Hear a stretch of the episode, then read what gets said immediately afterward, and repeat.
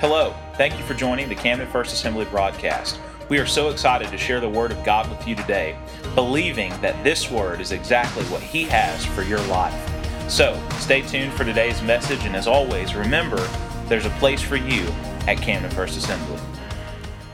I want to, if I can, challenge you just a little bit in the idea of, of spiritual formation um, and it won't really look like that for, for a moment, but I'll get to it, I promise. And many of us, eh, and particularly maybe in, in a church that's in the, the deep south of the Bible Belt, the belt buckle of the Bible Belt, we, many of us, grew up with this idea um, that, that we had to maintain a list of spiritual disciplines in order to make it into heaven. We, we almost took the grace factor out of the equation because we were taught that this is a works based almost uh, we wouldn't call it that we wouldn't say that but many of us grew up with that mentality of of uh, of of God is happy with us whenever we are doing good and and he's not happy with us when we're not. And and so we work to try to get closer to God and we we go through our list of daily disciplines as if that is uh, a list of things that we can accomplish in order to get God's favor and his grace. And while there is merit to uh, to uh, spiritual you might call them disciplines I would call them spiritual practices uh, in order to get that mindset, that mentality away. Uh, while there is merit to that, it is not the way to heaven. Can I get an amen this morning? Make sure we're all on the same page because it is the it is the grace it is the blood of jesus that was shed that that covered our sins that was separating us from god and so whenever we do anything less than than what the bible asks ask of us or when we do anything more than that we really have missed the point. And so I want to just challenge just for a moment what your idea particularly maybe is of, of this, this spiritual formation, uh, spiritual, spiritual warfare even. Um, and I want to take you to what I believe is possibly uh, one of the greatest scriptures in the Bible of teaching us the simplest way to be formed by the Spirit. That's what spiritual formation is, after all. And you may not see it at first, but I hope to unpack it and open your eyes this morning, maybe open your hearts. I'm going to start in Philippians chapter 4, verse 4, and I want to um, I want to read it. Is it I don't know if it'll be on the screen or not. So we will, I'm just going to read it to you, just a few passages, just a few verses here. Rejoice in the Lord always. I will say it again. Yeah. All right, you're awake. Just checking. Rejoice in the Lord always. I will say it again. Rejoice. Let your gentleness be evident to all. The Lord is near.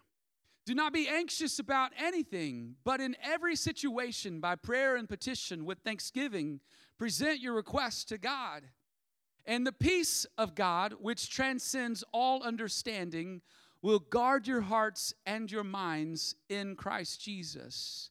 Finally, brothers and sisters, whatever is true, whatever is noble, whatever is right, whatever is pure, whatever is lovely, whatever is admirable, if anything is excellent or praiseworthy, think about such things. Whatever you have learned or received or heard from me or seen in me, put it into practice, and the God of peace will be with you.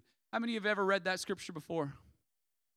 Yeah, it's pretty popular. Rejoice in the Lord always. Verse 6 is very, very very popular when it comes time to worrying about stuff and needing to pray about things. Don't be anxious about anything, but in every situation, by prayer and petition, or uh, other versions of the Bible say supplication, which simply is giving, giving a specific request to God with thanksgiving. Present your request to God and the God of peace. And it's repeated, the God of peace. But I will take just a moment in the, in the next few moments and hopefully break this down in such a manner that I can explain how this is one of the greatest spiritual formation verses, passages in the Bible, teaching us a really, really simple, I'm not going to get ahead of myself and give the punchline yet, but a really, really simple idea that is the, at the simplest point, but also the most strategic way for us to allow God to form who we are as a Christian. Now, this is set in in um, in a time when Paul, the writer, writing to the church at Philippi, is in chains. He's in jail. I want you to get the context of this. Paul is talking about rejoicing.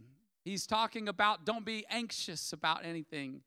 He's giving these words of of recommendation of how to live and what to think about. And he's doing all of this while being in a really, really bad situation. I'm not going to ask by show of hands, but I, am just kind of curious, you know. Let, let's just think about this for a second. Have you ever been to jail? Don't raise your hand. I don't want to know. I'm not talking about visiting a family member, all right? Is that it, it, it's around this time of the year that I have to double check with my parents to know where to send some of my family's Christmas cards to their home or to the county jail. I'm not ever sure. It's okay to laugh. It's true story, but it's okay to laugh. In a jail cell. Now, I'm not talking about a cushy jail cell here in America. I'm talking about probably a cave of some sort, some kind of pit that was dug out, maybe some rocks, maybe some dirt in chains, and he has the audacity to tell other people, hey, you should rejoice in the Lord always. Not when things are good, not when things are Gucci, but when things are bad and everywhere in between. Do you realize that suffering can come to Christians even when they're doing everything right? Yeah. Philippians chapter 1, he starts this book and he's listing all of these things and he's sharing and he, and he writes that, that this being in jail has happened in order to advance the gospel, according to verse 12. The entire palace guard knows that Paul is in jail for the sake of Christ.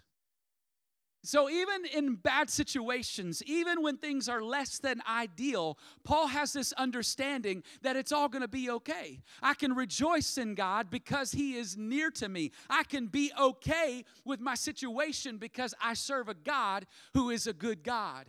As a matter of fact, in, in Philippians chapter 1, if you go there, he gives the idea that, you know what, I would rather actually be dead and be with God, be with Jesus, but it's basically Jesus won't let me come to him yet. I mean, if you go back and read chapter one, he's basically saying, God won't let me come yet, so since I'm stuck here, let me preach a message to you. if, if I'm gonna have to be in this place, and if I'm gonna have to live on this earth, I would much rather be with God, but if I'm gonna be here, let's talk about it. And let's make it through it. Let's make sure we're on the same page. Let's make sure we understand that this is how we're going to get through daily life the good days, the bad days. You want to know how to get closer to God? Here is the passage for us to understand it. You want to know how to gain a better understanding of who God is and how we can relate to Him and how we can respond to His greatness and His goodness. Here it is. Now, I want to share, I hope this isn't blasphemy, but I, I want to share maybe a, a different version of this passage. I want to I want to get this into your mind just for a moment before I give you my 13 points. I'm kidding. 7. Let me read it like this. Same passage of scripture, just just a new version. Verse 4. Whatever happens, don't stop praising God. Whatever happens, don't stop praising God. No matter how bad your situation is, don't stop praising God. No matter if you can't see what the future looks like, don't stop praising God. Let me say it again make worshiping God your lifestyle. It's not just something we do for 20 minutes on Sunday morning. It is who we are. It is our response to a good and a great God. It is our lifestyle. Verse 5 And make sure that everybody sees how chill you are because the Lord is present and He's coming soon. Verse 6 Don't freak out about anything, people. I just want to say that again, exclamation mark. Don't freak out about anything, people. Pray about everything that could possibly freak you out and keep an attitude of gratitude when you do so. Just pray about it. You're like, you don't understand my situation. I got to do something about it. Well, you better not do anything about it until you first prayed about it. Often we get the cart before the horse, we go and do, and then we say, God, will you bless what I just did? And God's like, I didn't lead you down that path. I didn't tell you to do that. You're on your own, buddy. Verse 7 in response to that, because when you do, God's peace, His saving presence, and healing work, which goes beyond anybody's ability to figure out, will keep your hearts and your minds fully grounded in Christ. Verse 8, so last but not least, keep looking for the things in your life that are truthful and honorable and just and pure and lovely and worthwhile and excellent and that make you praise God. Look for those things.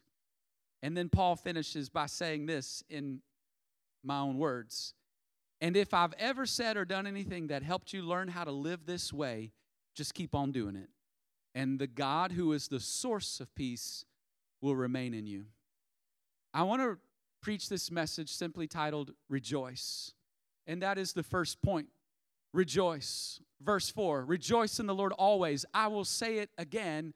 Rejoice.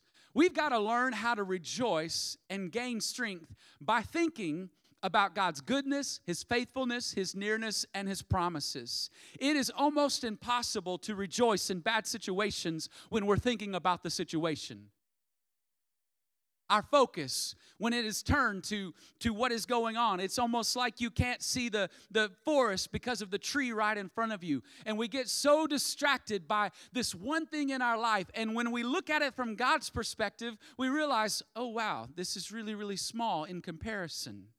Anybody ever been there? Anybody ever come to that realization you're in the middle of a storm and it's the worst thing ever and life just stinks and you're and you're like you can't focus on anything else and then you just take a pause and you're like, "Okay, God, what do you see in my life? What do you see in my situation? Is this really as big of a deal that I'm making it?" And when we begin to think about God's goodness and His faithfulness the last time that we walked through a season, or the last time that we walked through a situation, or that moment when we felt God's nearness, when we felt His presence that was so close to us, and we remember His promises that He made for us. It's a time to rejoice. It's a time to rejoice because we can think about that. That word literally means to show great delight. Again, it's not showing great delight in our situation. I'm no idiot. I know there's some things that we have gone through in life that are rough, they're tough, they make us cry, they hurt, and it's really, really frustrating sometimes. I'm not gonna delight in those moments because of those moments. But I can, in the middle of the storm, delight in God. I can rejoice in God because He's always been there. It's because of who is walking with you through the circumstance. It's not because of your circumstance. Secondly, we've got to refrain. We rejoice, but then we refrain. Verse 5 Let your gentleness be evident to all. The Lord is near. Do you want to know how to make a big difference in the world? Refrain from acting like the world when they have a bad day. Countercultural. That's how you make a difference in this world. I, Hadessa and Elisha, our, our, two, our two babies right now, Lindsay and I, uh, we, we just kind of laugh sometimes at the smallest things that go wrong in their world and they lose it. I don't know if any of you are like on social media and you see those memes about uh, babies who are crying and, and you know they ask why they're they crying and, and it's for like something super simple I, we can walk into a room and and and Hadessa or Elisha will be just losing it, and we'll be like, "What happened?" They dropped their milk cup. you know it's like the simplest thing and they completely lose their mind and and it's common to see someone when they're having a bad day take it out on others drink their sorrows away try to find some kind of way to, to, to numb themselves. It's common to see someone lose their job and then proceed to lose their mind. It's not, un, it's not common to see someone who maybe carried a baby nearly full term, only for that baby to die an hour later and then to see a couple at church worshiping God the next day. That's not that's not common.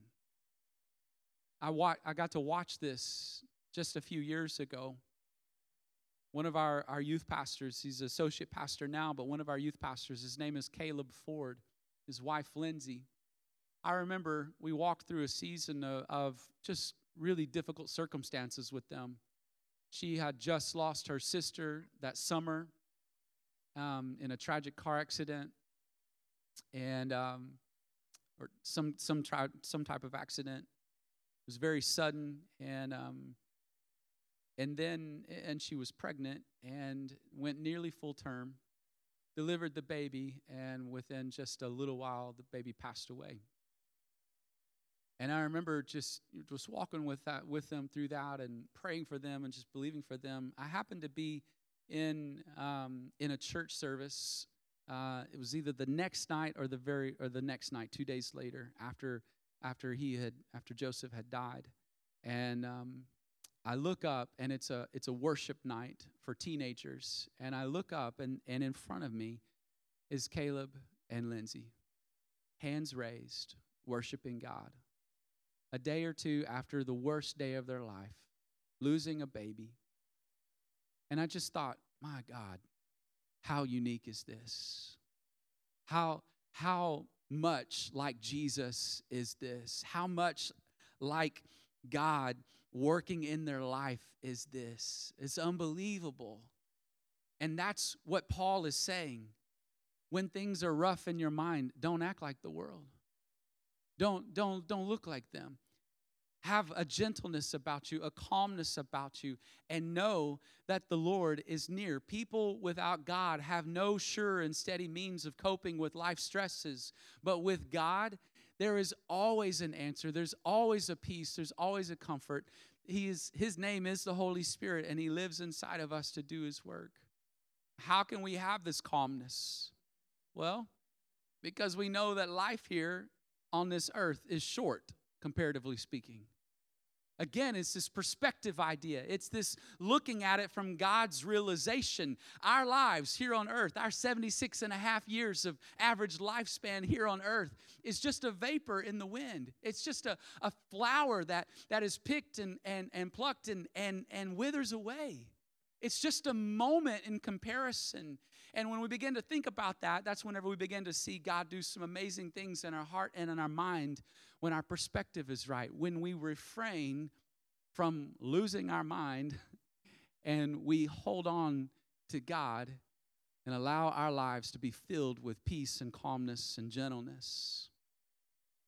The next point, I don't, I, don't, I hope nobody makes fun of me for having all these RE words, but it's just the way it worked.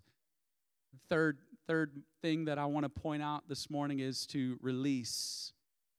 Verse 6 says, Do not be anxious about anything. I want to remind you, Paul is in prison, he's in chains, and he's telling his audience to not be anxious about anything. I get anxious just thinking about going to jail. Like when I anybody like me, you see you see a state trooper going down the road and you're going like three miles over, and you're like,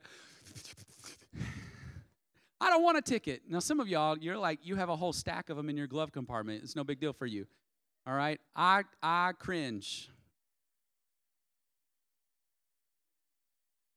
It's this idea of releasing to God that I really want to hone in on for just a second. It's this idea of surrender that is really the heart of this message. It's this idea of surrender that is really the heart of spiritual formation. I told you I wouldn't tell you earlier, now I'm telling you. This message is really just about surrender. It's really about releasing who we are, including our anxiety. It's about releasing our anxieties and our worries and allowing God to take care of us. It's an emotional reaction to get anxious. It, and, and, often, I, if, if I have any sociology professors in the room, you'll understand what I'm about to say, but I, can, I think I'm going to try to break it down. Often, our emotional reaction to things that take place in our life are um, to either to, to freeze, to flight, or to fight. Right? You ever heard that that that that fight or flight mentality? I added freeze in there. And often, whenever we face situations, our natural reaction is to do one of these things. Our natural reaction is not to go straight to God and say, All right, God, here it is. I'm not going to do anything with it. No, our, our, our natural reaction in life often is some type of white knuckled approach where we ball up our fist and, and we either fight. Whenever we're faced with something, we're just like, no, this isn't going to happen. This isn't going to work like this. I'm going to fight against this. Or we, we flight, we run. We use these same white knuckles and we ball up our fist and we run.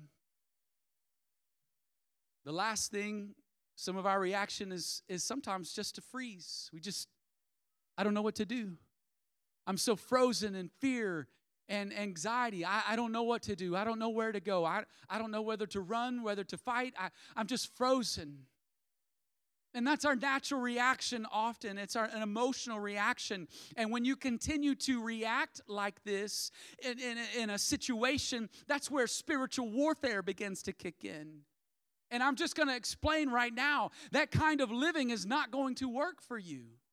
Many of us have tried that. We have spent many of our years fighting against uh, what the enemy might bring against us, or just fighting against the regular attacks of life, the regular suffering. We just we just go against it, and we just I hate it, and I just want to I just want to beat it up, and and we go after it, and we we we spend most of our time just frustrated. Many of us in, in our emotional reaction of just being so fearful, we, we, we run. We say, I don't want to deal with this. I don't want to deal with it. I'm just gonna, I'm gonna run. I'm not gonna have this conversation. And many relationships are ruined just from people just running away from the situation. And that's an emotional reaction. It's just natural for some of us. And some of us, we just freeze. We're like, God, I don't know what to do. I, I, I can't do this. I, I'm in this this prison cell of life. I don't know what to do. And we literally do nothing. This white knuckled approach, we'll lose every time with it. And strongholds begin to develop in our lives. Many of us, I alluded to it earlier, we try to do more because that's how we were raised. We often worry more, for starters. We just think about it constantly, constantly, and there's no turning it over to God. It's just continual worrying. We try to figure things out on our own. We take situations in our own hands without consulting with God. We jump to conclusions. We react in ways that we shouldn't. But as we surrender our lives to Him, it becomes more and more evident that He's working all of these things together for good. That's a good place to say amen. Hopefully, you're still with me. God doesn't call us to this white knuckle approach of fighting or flying or freezing. He hasn't called us to that. He has simply called us to surrender. He hasn't called us to figure it out on our own. He doesn't want us to. He created us as, as dependent beings, created us to rely on Him. He doesn't call us to get it right every time. He simply calls us to surrender. To surrender our broken selves to the creator of the universe, to surrender who we are, to release our worries and our anxieties. But then he follows it up because how many of y'all know sometimes it's hard just to let go of worry? You with me? You got situations in your life, you're thinking about them, you're focusing on them, and it just kind of slips into that category of worry what ifs start kicking in. Anxiety begins to overtake us. I can walk on a middle school campus and I can ask 13 kids, What's the biggest thing you're dealing with? And 12 of them will answer anxiety, fear. That's not how we were created to live. We were created to surrender our broken selves to God. And in following that up, he gave us the ability to request. He says, But in every situation, Paul is writing still, by prayer and petition with thanksgiving, present your request to God. The one sure cure for worry is prayer. Godly prayer takes the focus off the difficulty of the situation and puts it on the power of God. Anybody understand what prayer is this morning? Where we begin to think less about our problems and we begin to think about the greatness of our God. Through prayer, we renew our trust in the Lord's faithfulness by releasing Him uh, all of our anxieties and our problems, knowing that He will take care of them because He cares for us. It's simple. We replace worry with prayer. Now, it's not so simple in daily life, am I right? You're like, you're preaching a really good message, Ben, but I, I can't do this. Can't apply this in life. I get it. I get it. Sometimes it's difficult. But if we believe the word, the Bible, that doesn't start by trying to prove there is a God, it literally starts on the premise that you already believe there is a God. In the beginning, God. If you believe the word, if you believe that it is true, if you believe that there really is a God and there really is a Son sitting on the right hand of the throne interceding for us daily, if you truly believe that there is a Holy Spirit that is guiding and comforting and walking with us and moving on our behalf, if you truly believe the Word is accurate and true and infallible, if you believe that it is real and that it is not made up and that God really is real, if you believe all that, then when you come to a passage like this, you can't take it out of your Bible. Some of us try to do that though. Last week, I was sitting in our church at Sheridan First Assembly.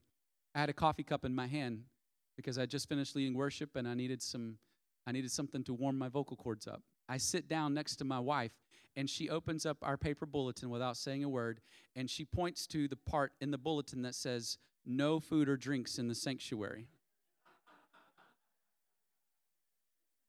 Without saying a word to her. I took the bulletin. I, I literally ripped out that portion of the bulletin, threw it away, and continued to drink my coffee. No joke. She could tell you. But that's how many of us are in, in life with the word. It doesn't line up with my theology, it doesn't line up with what I think is right. And when we try to apply our lives to God, we're going to find lots of situations like that that don't make sense and we can't make sense of them. But when we apply God to our situation, when we let Him intervene on us, whenever we let Him take control of us and we release and request of Him, that's, that's a winning combination. Just give it a try. Let's, let's go on last two or three, four points. I don't know where I'm at. Receive. Verse, verse 7 And the peace of God, which transcends all understanding, will guard your hearts and your minds in Christ Jesus. God's peace is the opposite of human anxiety. Get that in your heart this morning. God's peace is the opposite of human anxiety.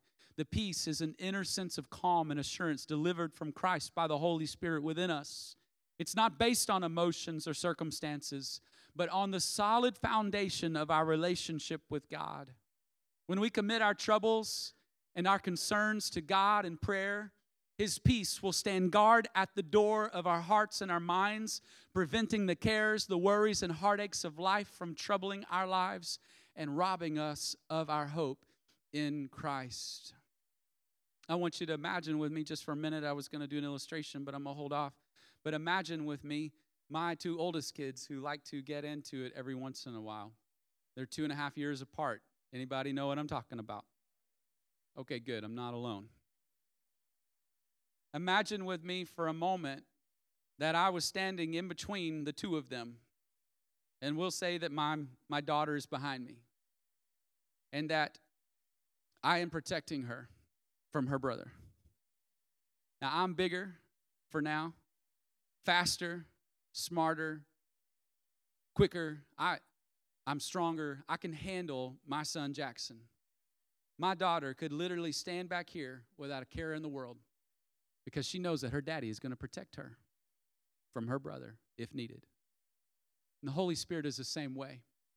We could literally stand back here just chilling, just relaxing, knowing that God, our Father, is standing in front of us, protecting us from all things. We can have a peace in this position when we are standing behind God, when we are allowing Him to go before us, when we are following these instructions and allowing Him to protect us, to guard our hearts and our minds. Madison doesn't have to worry about a single thing if I'm standing between her and her little brother. Are you with me so far? I'm going to try to wrap this up. I want to get done before y'all get done. There's no problem in this world that can penetrate this peace. No soldier, no punishment, no prison cell, no sorrow, Think about it in context. No anxiety, no worry, no loss, no grief, no sadness, no pandemic can penetrate the peace that surpasses all understanding. The peace that comes from knowing and believing that the Lord is near to us. Two more. Refocus. Verse 8, finally, brothers and sisters, whatever is true, noble, right, pure, lovely, admirable. If anything is excellent or praiseworthy, think about these things. To experience God's peace and freedom from anxiety, believers must fix their minds on those that are true, noble, pure, right, etc. If you do these things, Paul says the God of peace will be with you. Now, the opposite is true too. If you begin to think about all the worry and all the things that are going wrong and your situation and how big it is and how it doesn't seem to have a solution, the peace that God has provided you, has given you according to Jesus when He left it for us, that peace doesn't come naturally whenever all we're thinking about is the opposite. This, the result of allowing our minds to be occupied with ungodly things of the world is that the joy, the nearness, and the peace of God are lost and our hearts are no longer guarded. Paul tells the church in Rome uh, in chapter 12 of, of, of the book of Romans to not conform to the patterns of the world but to be transformed by the renewing of their minds. The world's patterns are the things that are false and lies. Whatever is dishonoring, whatever is wrong, whatever is dirty and raunchy, whatever is ugly and mean, whatever is deplorable, those are the patterns of the world. The world has stopped praising the good and looks for the bad in people, and then they celebrate the bad. The patterns of this world, simply put, are worry and anxiety. But the things of God, those are the things that we should refocus. Those are the things that we should, should begin to train our minds once again. All right, God, I'm going to begin to think on the goodness of, of, of you. I'm going to begin to think about what is noble and right and pure and lovely and admirable. I'm going to think about anything that is excellent and praiseworthy. Pastor Austin, would you come? Finally, the last R word is repeat. Verse 9 whatever you have learned or received or heard from me or seen in me, Paul is saying, put it into practice. And again, he promises that the God of peace will be with you. Notice this time, though, he doesn't say peace. He does not talking about the actual supply. He focuses on the supplier. Notice for just a moment that he says, put it into practice. My, my oldest son and daughter, they're both in the band. Beginning band is a lot of fun for a parent, especially one with a music degree and near perfect pitch.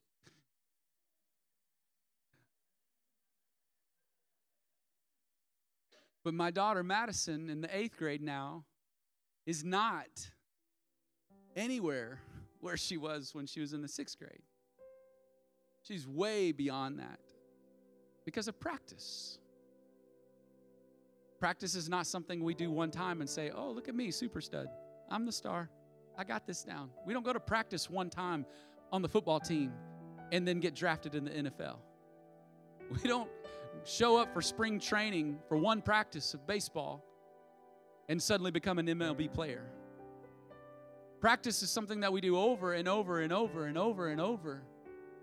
Every day we wake up and we practice this thing called casting our cares to the Lord, getting rid of anxiety. We practice this thing called praying and trusting in God. We practice this thing called surrender.